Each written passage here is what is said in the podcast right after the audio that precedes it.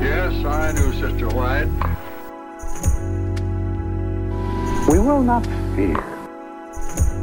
The kingdom is alive. The kingdom's on the move when the poor and the meek and the hungry and the lonely. I'll never forget it. Hey, it's a great honor to be talking with Michael Nixon. Welcome to the Spectrum Podcast. Oh, great. It's great to be with you, Alex. Uh, I'm looking forward to uh, talking with you in part because I'm going to see you in a few weeks, as will um, Spectrum community members that come to our conference down in Florida.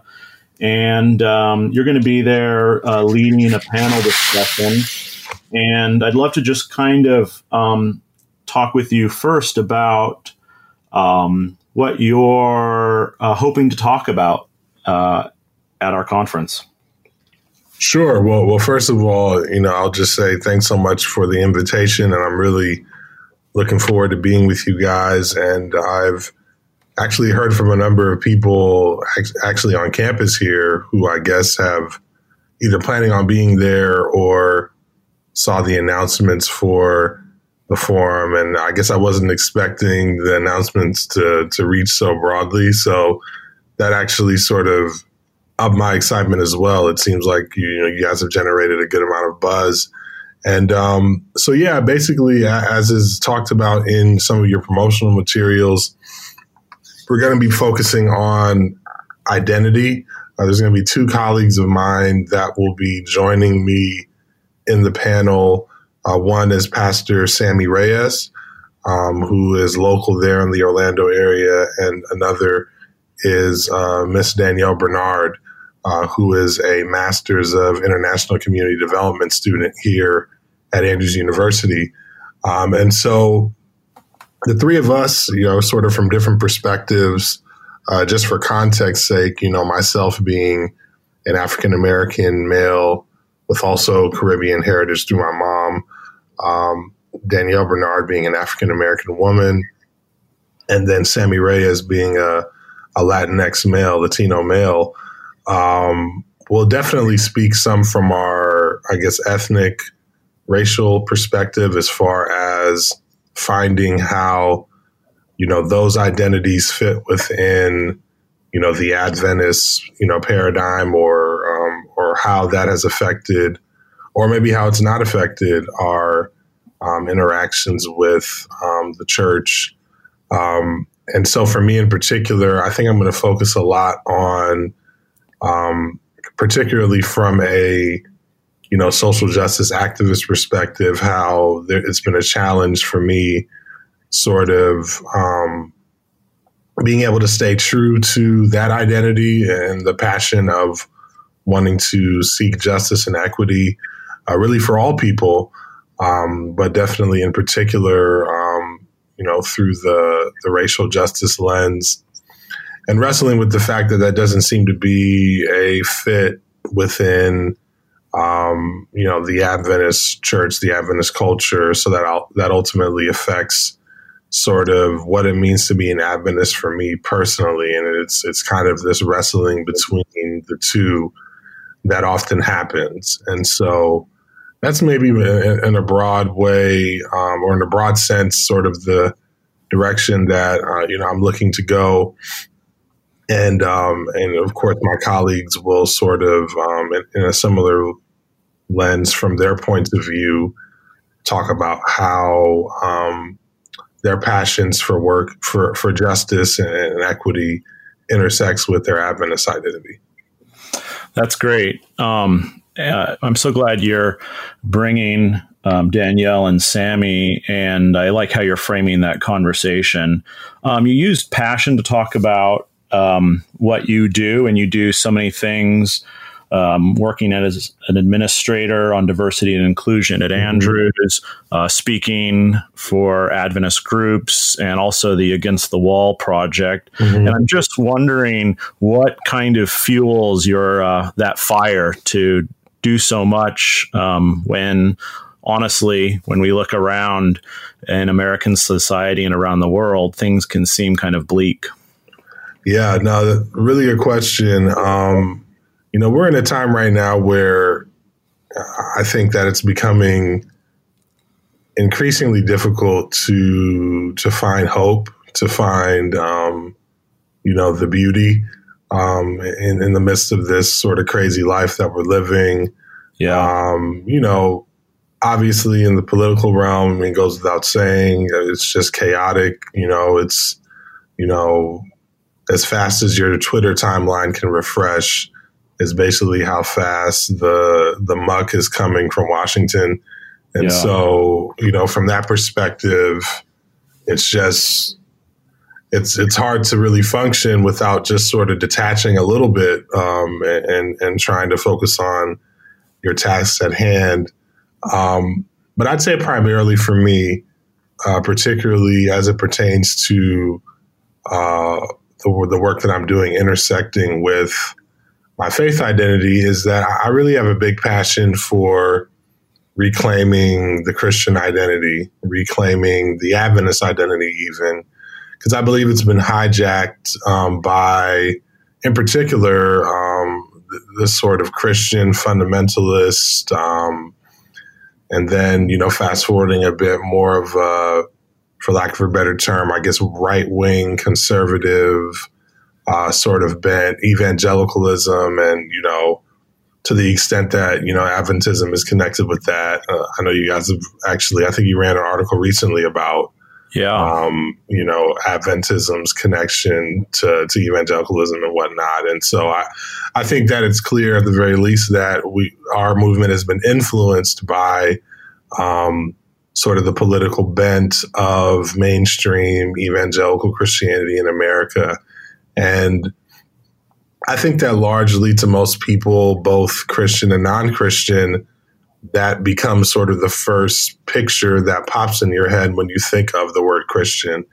And, um, you know, I, I, when I read, you know, the gospel and, and when I read the, the Christ that us Christians are to be modeling our lives after, um, I see this this diff- I see this distance. You know, uh, yeah. I see a, a, clear disconnect there. And um, so that's that's a challenge for me. And, and so I, I feel a passion and a motivation to uh, to sort of reset the narrative a bit and, and, say, look, let's let's look at the life that this Jesus that we are all striving to be more like lived, and um, through the motivation and guiding of the Spirit, hopefully we can find some common ground. But of course, you know, there'll be some differences in opinion and things of that nature. But I think the second passion is to increase the amount of civility in our discourse. Uh, I think that we have gotten to a point where,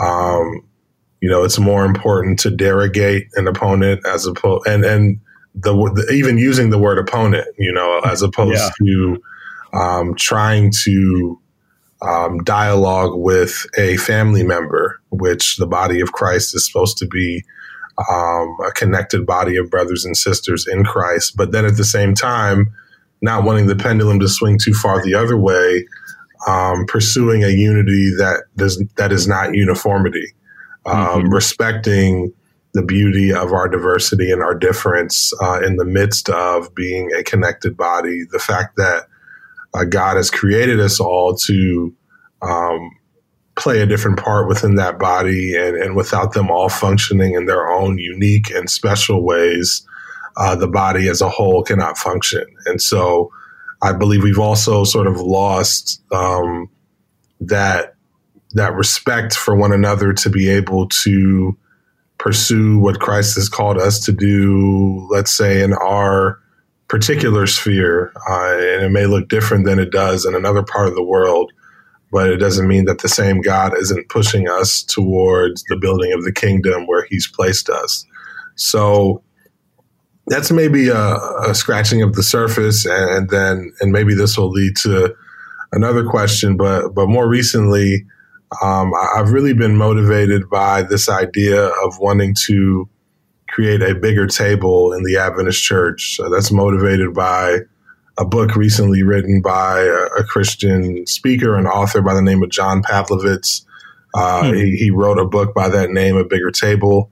Um, and, and, then he he followed up with the second book that he released more recently.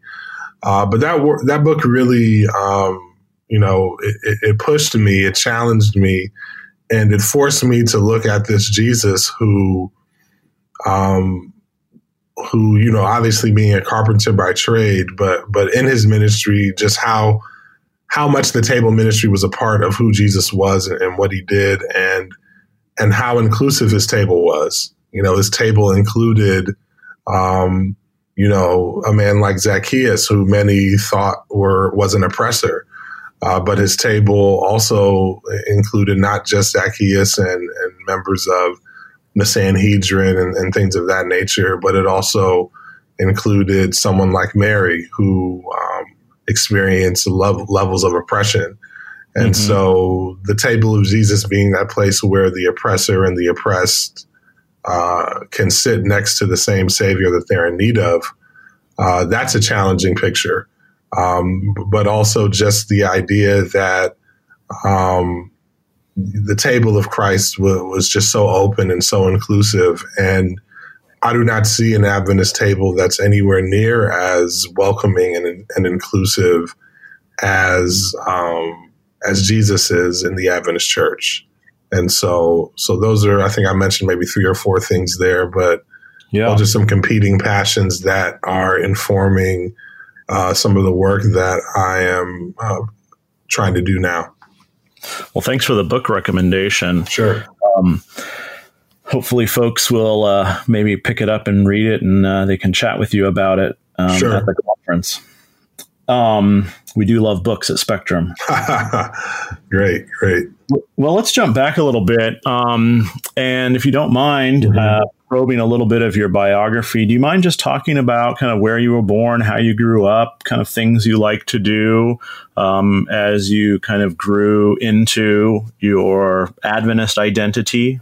Sure, sure, absolutely. So I was born in upstate New York, and by using the term upstate, I mean anything north of the city, which okay. we just basically consider upstate. uh, I was born in Poughkeepsie, New York. Uh, my dad was pastoring there on the Hudson Valley at the time. That's where he started his ministry. Uh, he is from Brooklyn, New York originally. My mother, Sandria Nixon, his name's Timothy Nixon. My mother, Sandria Nixon, was born in Jamaica and migrated to the States when she was a teenager and uh, grew up in uh, New York for sort of the second half of her youth as well. Um, so they, of course, met at Andrews. And again, as I mentioned, he started his ministry in the New York area where I was born. Moved from there to Southern California, where my younger sister Camille was born. Then moved to the DC area. So you're seeing kind of a coast to coast theme here. Uh, and then in 1998, we moved to Berrien Springs when my dad uh, accepted a call to be the administrative chaplain here at Andrews. Uh, during the famous Net 98, uh, Dwight Nelson, um, you know, um, simulcast yeah. or, or evangelistic series all across the country. Um, and so for me, I was going into like sixth grade at that time. That's probably the time when I'm starting to come into some of somewhat of an individual Adventist identity. You know, to that point, you know, my dad's a pastor. We're the, um, you know, you're the pastor's family. I'm clearly in church every Sabbath. It's just kind of like there's no, there's no debate, there's no discussion. I live in this house. Okay, we're going to church. All right, I guess I'm going to church. And so, um, and not to say that that dynamic changed when I'm going into sixth grade, but at least mentally, as you can guess, I'm starting, you know, the wheels are starting to turn a bit and I'm starting to wonder a bit more what this is all about. And um, for me, coming to, to Berrien was an interesting um, sort of experience. Well, in particular, coming to campus here at Andrews because, um, you know, it was, at least in an Adventist setting, it was the most, you know, culturally and internationally diverse setting I'd ever been in and um, experienced sort of worship in a way that I had not to that point. To that point, of course, my dad being mostly in regional conferences, predominantly black churches, coming from sort of a gospel background, um, getting introduced to you know the, the CCM and you know, seeing a seeing a, a acoustic guitar up front at church for the first time in my life, that kind of a thing.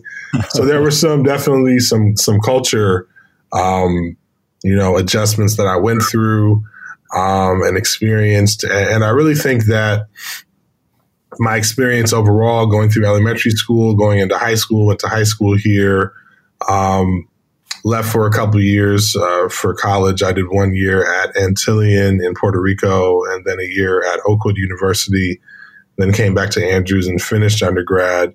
Um, I think that whole experience really um, taught me a lot. I went through a, a lot of different things. Um, I experienced, you know, like I said, I experienced the beauty of a diverse culture, but I also also experienced some of the the drawbacks uh, because some uh, you know when you don't intentionally create an inclusive environment in the midst of diversity, um, you know, you just have lots of different cultured people doing the same things, you know, yeah. and, and, so experienced that a lot here, um, and um, some of the oppressive results of that, some of the um, you know prejudice connected to that, which I didn't quite see and understand as as a young person, but started to become clear to me as I got older, for sure, and, and some other things began happening, and so. Um, you know, I'd say that, you know, by the time I, you know, I of course went on to go to law school and um,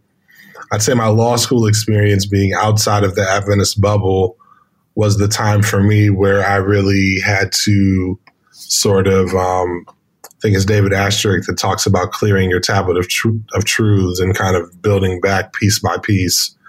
Um, really had to do that for myself and, and obviously did some evaluating of, you know, the things that I'd learned and, and our doctrines and things of that nature and, and was able to think critically about those things.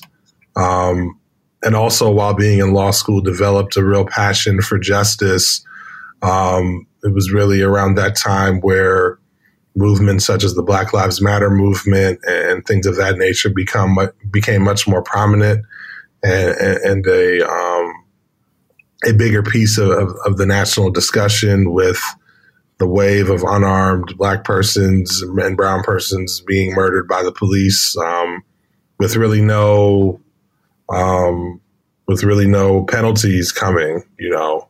Um, and that was really an eye opening thing for me. And I think really started to get me to think about, well, you know, what does my church have to say about these things? And yeah. um, um, oftentimes that being met with silence, with, with the exception of, you know, some different moments, I'd say mostly from the NAD and different unions and conferences in the NAD mm-hmm. releasing statements and things like that here and there. They've done a good job of that. But by and large, for the most part, not really seeing much of anything um, was really challenging for me. And, and really, I think, challenged my faith and really had me again starting to think critically about um, the kind of faith community that we've built and, and um, what's important to that community and what isn't and um, and that really started to push me to try to shift and change um, some of those different dynamics and, and things. And so,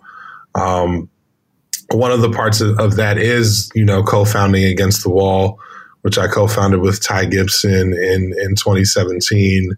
Um, to speak with passionate clarity against walls of racial separation and division, um, both inside and outside of the Adventist Church.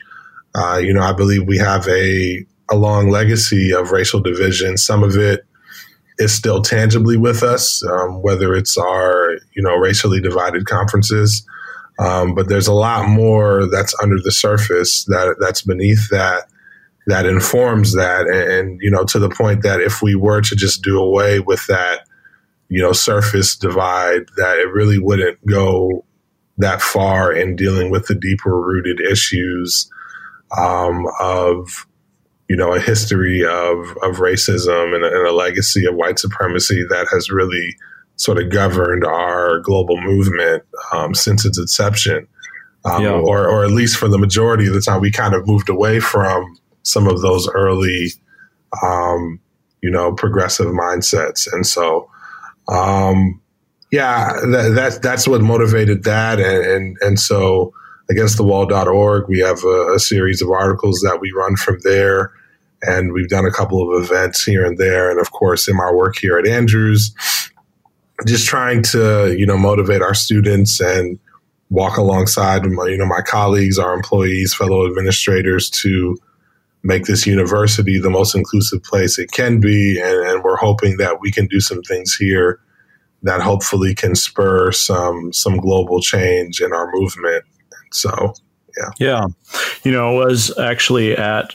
By the way, thanks for sharing sure. all that history. It's so fascinating to see the influences that affect our worldviews and give us um, a kind of perspective into sure. the Adventist community. Yeah. Um, it's interesting you mentioned David Asscherick, um, who comes out of the self-supporting tradition. Of course, mm-hmm. he's been in the denomination for a while, and also right. Ty Gibson, who has that history. Mm-hmm. And it's kind of interesting. It's been interesting to me to see that folks who are kind of you know, have been fellow travelers with folks in the self supporting movement, which tends to be conservative in its theology and right. its and its social practice, um, can sometimes be interesting conversation partners on questions of race and identity. Mm. It, I wonder, do you have any thoughts on that? I, I wonder if it has to do with a little bit of their outsider status or their willingness historically to be critical of Adventist institutions in a way that folks on the inside aren't, you know, aren't comfortable or aware of. Yeah, I think that's a good point. Um, you know, I, I think that um, yeah, the, the there's the old saying of you know I know where my bread is buttered, and so so I think that sometimes for folks that are quote unquote in the system, and it's interesting, you know, from time to time people sort of remind me like, hey man, you know, you're you're a denominational employee, and that's and I'm grateful for that. I mean, you know, Andrews has given me a wonderful opportunity, but in a weird way, I, I guess I haven't really. At least I, I, haven't necessarily approached that as being a um, a burden or a muzzle. Um, I've, I've sort of tried to look at it as more of an opportunity to help people to see or to to understand that there's different ways to pursue denominational employment. Now, I think that you know I can't speak for everyone. Different folks, you know, different for different folks. Different, you know, depending on where you're employed. I think that also probably can affect the amount that you're able to speak on different topics and things of that nature. But, you know, I definitely think that to your point, uh, folks who are self supporting, um, there is a bit more of a freedom to speak out. But, but I will say that at the same time, you know, I think what, what I've been noticing and even sort of with some recent conversations that have been happening, um, you know, on social media now with the, these, these rashes of, um, you know, in particular with El Paso, with the the white yeah. nationalist terrorist act that happened there. Um, even folks that are self supporting, you know, that are speaking out for you know what they what they would consider common sense gun reform. There's a huge backlash, and there's a risk in you know if you if you are not sort of because sometimes when you're self supporting, if you're sort of seen as dangerous by the system, then it's hard to support yourself because yeah. then yeah. you don't get invited around anymore. And so there's always, a, I think, a risk. Um, I think on either side when uh, you, you, speak out on these different issues. Um, and again, you know, I, I think everyone has to examine, you know, what the Spirit of God is leading them to say. I think that always has to be the primary motivation. Um, and so it may not look the same for everyone. Uh, but I know for myself that um, when when it's time to speak, I got to speak, you know, and obviously being thoughtful about the words that I use. Um, but, at the end of the day, um, if God is calling you to, to to lift your voice, then you have to do it, come what may. Well, on that note of um, you know lifting your voice, are there some things um, that you uh, and let's even get as specific as words, phrases, terms. Are there things that you find are are helpful? Just a few that you think are helpful for folks who want to engage on this topic, but maybe you know don't know uh, avenue into it? And are there mm. things, phrases, you know, cliches that you think should be avoided that kind of become conversation stoppers or just annoying? well, um, are you, are you talking more like, let's say, on the topic of like race? Is that what you're yeah, speaking yeah, about? Okay. who are exactly who are okay. coming to the conference, who are kind of excited about this, mm-hmm. but maybe intimidated, um, or just aren't familiar with, you know, they don't spend hours on Twitter, right. Twitter figuring out what's, right. you know, w- where where the conversation's at. Sure, it's a good way for them to get up to speed on that. No, I think that that's a great question. Um, so I'll speak for myself. You know, as far as the conversation that that we're going to have, um, I'd say for me, Danielle and Sammy, or Sammy, Danielle, and I. Let me speak grammatically correctly. Um, um, you know, we all have pretty thick skin, and so we intend to create an environment where folks are able to ask um, authentic questions. What I would say is, you know, the most important thing is when someone is sharing their opinion or their story, that they are intentional about understanding that that may be just their opinion, their view, or their story, and that somebody else may um, experience something or, or have a perception of something that's different, um, and that they can learn from that.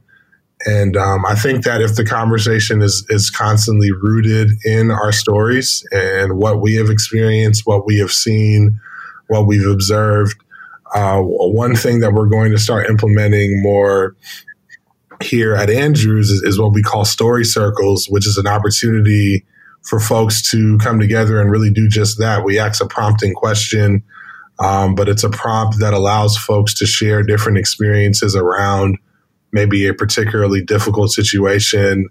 Like, for example, a time when their racial identity was challenged or their religious identity was challenged. Like, what did that look like? How did that make you feel? That sort of a thing. Um, so for the conversation we're having, uh, Danielle, Sammy, and I are going to be transparent and open with where we're at, with what we've seen, with what we've experienced. And I, I think that what we try to do is we try to stay away from um, explaining to someone else uh, what it is that they've experienced as opposed to just allowing them to explain to you what they've experienced. Sometimes folks yeah. can jump in and say, well, yeah, I, it sounds like you thought that was that, but I think that it was actually this. Um, you know, that kind of a thing isn't helpful. It's, it's not going to be productive. It, doesn't help us get anywhere. Um, I mean, there are obviously like some racial slurs and things like that, which we obviously want to avoid, but I think that's pretty self explanatory. Um, we will be using phrases, for example, like you know, black, white, or African American, or Latino, or things of that nature. Those are descriptive phrases. I know that sometimes people have, uh, you know, challenges with the fact that, you know, people use those, um, you know, labels. You know, they, they maybe come from the school of thought of, hey, we're all the human race, and I want to assure everyone, yes, we do believe that we're all from the human race, but there, of course, are different experiences that particularly in this uh, country, that different parts of that human race have experienced and suffered due to their appearance, the color of their skin, their gender, uh, maybe their sexual orientation, whatever the case may be. We know that those things, in and of themselves, are not the totality of any one of us, but they can be useful tools to help us explain the things we've experienced. And so, for that reason, we will use those categories. Um, and so I hope that that's not too challenging for folks that attend um, uh, the conference, but, but we are, you know, doing it in that spirit. And so, you know, we, we, we want to do that. We want to express that on the front end. And, and we'll say, you know, we'll say this as well for folks that do attend. Uh, we're not putting ourselves out there as the experts on you know, all of the best language that there is to be used. So if, if one of us use a phrase or a term that's challenging for anyone who's there, I, would love for them to be uh, com- to feel comfortable enough to share that and to um, and to ask us, hey, you know, I'm having a trouble with that thing you said, and we can stop and have a quick convo about it, and, and hopefully in that way we all learn together, um, you know, some better some better ways to approach it. So. Uh, yeah, I hope that covers it for, for the most part from that yeah. front. But again, we're just hoping to have a, a open, honest dialogue, and, and, then for that second hour, we're looking forward to hearing hearing from folks their experiences and answering any questions that they may have. That's great. I am. Um, I say this with deep respect that I just love how you frame the conversation, and I think um, you know the folks that I know coming. Um, I think are really looking forward to a conversation of this type. So Great. thanks for thanks for doing that. No, awesome. Um, let's do one last question here. Sure. I've just this summer because of all the terrible things that are happening. Yeah. Um, I'm always looking for a little hope, mm-hmm. and so I'm just wondering if there's uh, you know an anecdote or a thought, something that's uh, keeping keep giving you hope, um, you know, in these times.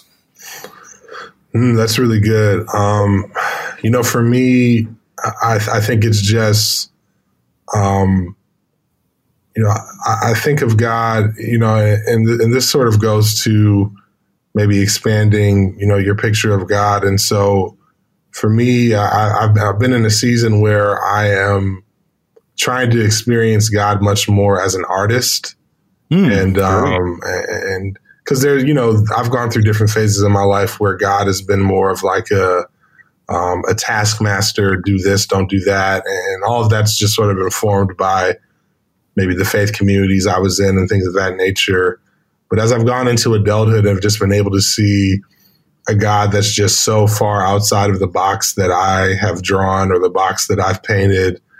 Um, seeing him as an artist and, and trying to get tapped into um, the masterpiece that he's creating whatever that may be, in the midst of, you know, the darkness and in the midst of um, so much confusion at times and pain, the understanding that that God is um, just there painting something beautiful and trying to um, each day strive out and see what that is. So for me, I oftentimes see that through the eyes of my four year old daughter um, and the way that she's seeing the world.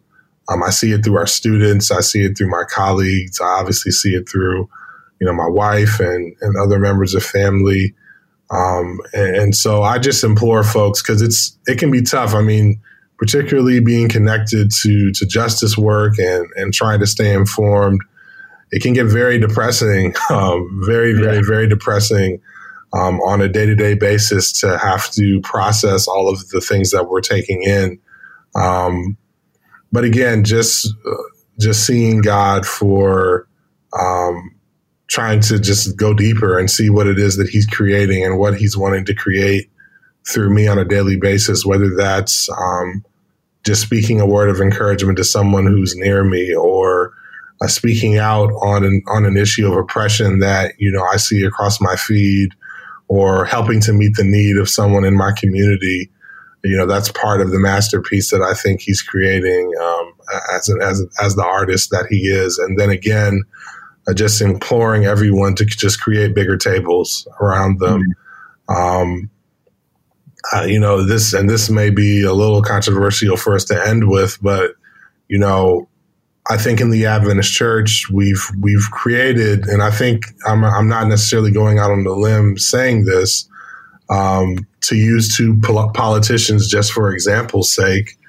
You know, I believe we've created a table in Adventism where there's a somewhat comfortable chair for a person like Donald Trump, uh, but there is mm. not a chair for someone like Pete Buttigieg. Hmm. And when you hear the words and, the things that those two persons are saying and compare them, and then think about the fact that at our table, uh, you know, largely speaking as a denomination, that there's a chair for one and not the other, um, that can't sit well with you if you, no. if you really think about that on a deeper level. Um, the fact that you know, you know, you know, women pastors like my wife in some parts of this church, are, you know, are not recognized for doing the same thing that others are doing. Um, you know, that that can be extremely depressing on a level that I can't even understand as her spouse. Um, but again, reaching out for the beauty that he's creating still through ministers like her, who he's called, um, and then us standing alongside them and creating those spaces for them to do what he's called them to do. Um, yeah, I just believe that again, um, you know, there there's a there's a God who is creating things everywhere, and He just needs us to be His vessels to help him continue to create that beauty wherever he sees fit. And so uh, that's what I that's I guess my charge to to everyone who's listening. And I'm I'm looking forward to talking with them, you know, later this month about how we can build more of those beautiful things together it's a great note to end on building beautiful things together. Mm-hmm. Thanks a lot for uh, talking with us. Sure. Thanks for having me. Take care. Bye bye. All right. Take care. Yes, I do, Sister White. We will not fear. The kingdom is alive. The kingdom's on the move when the poor and the meek and the hungry and the lonely. I'll never forget it.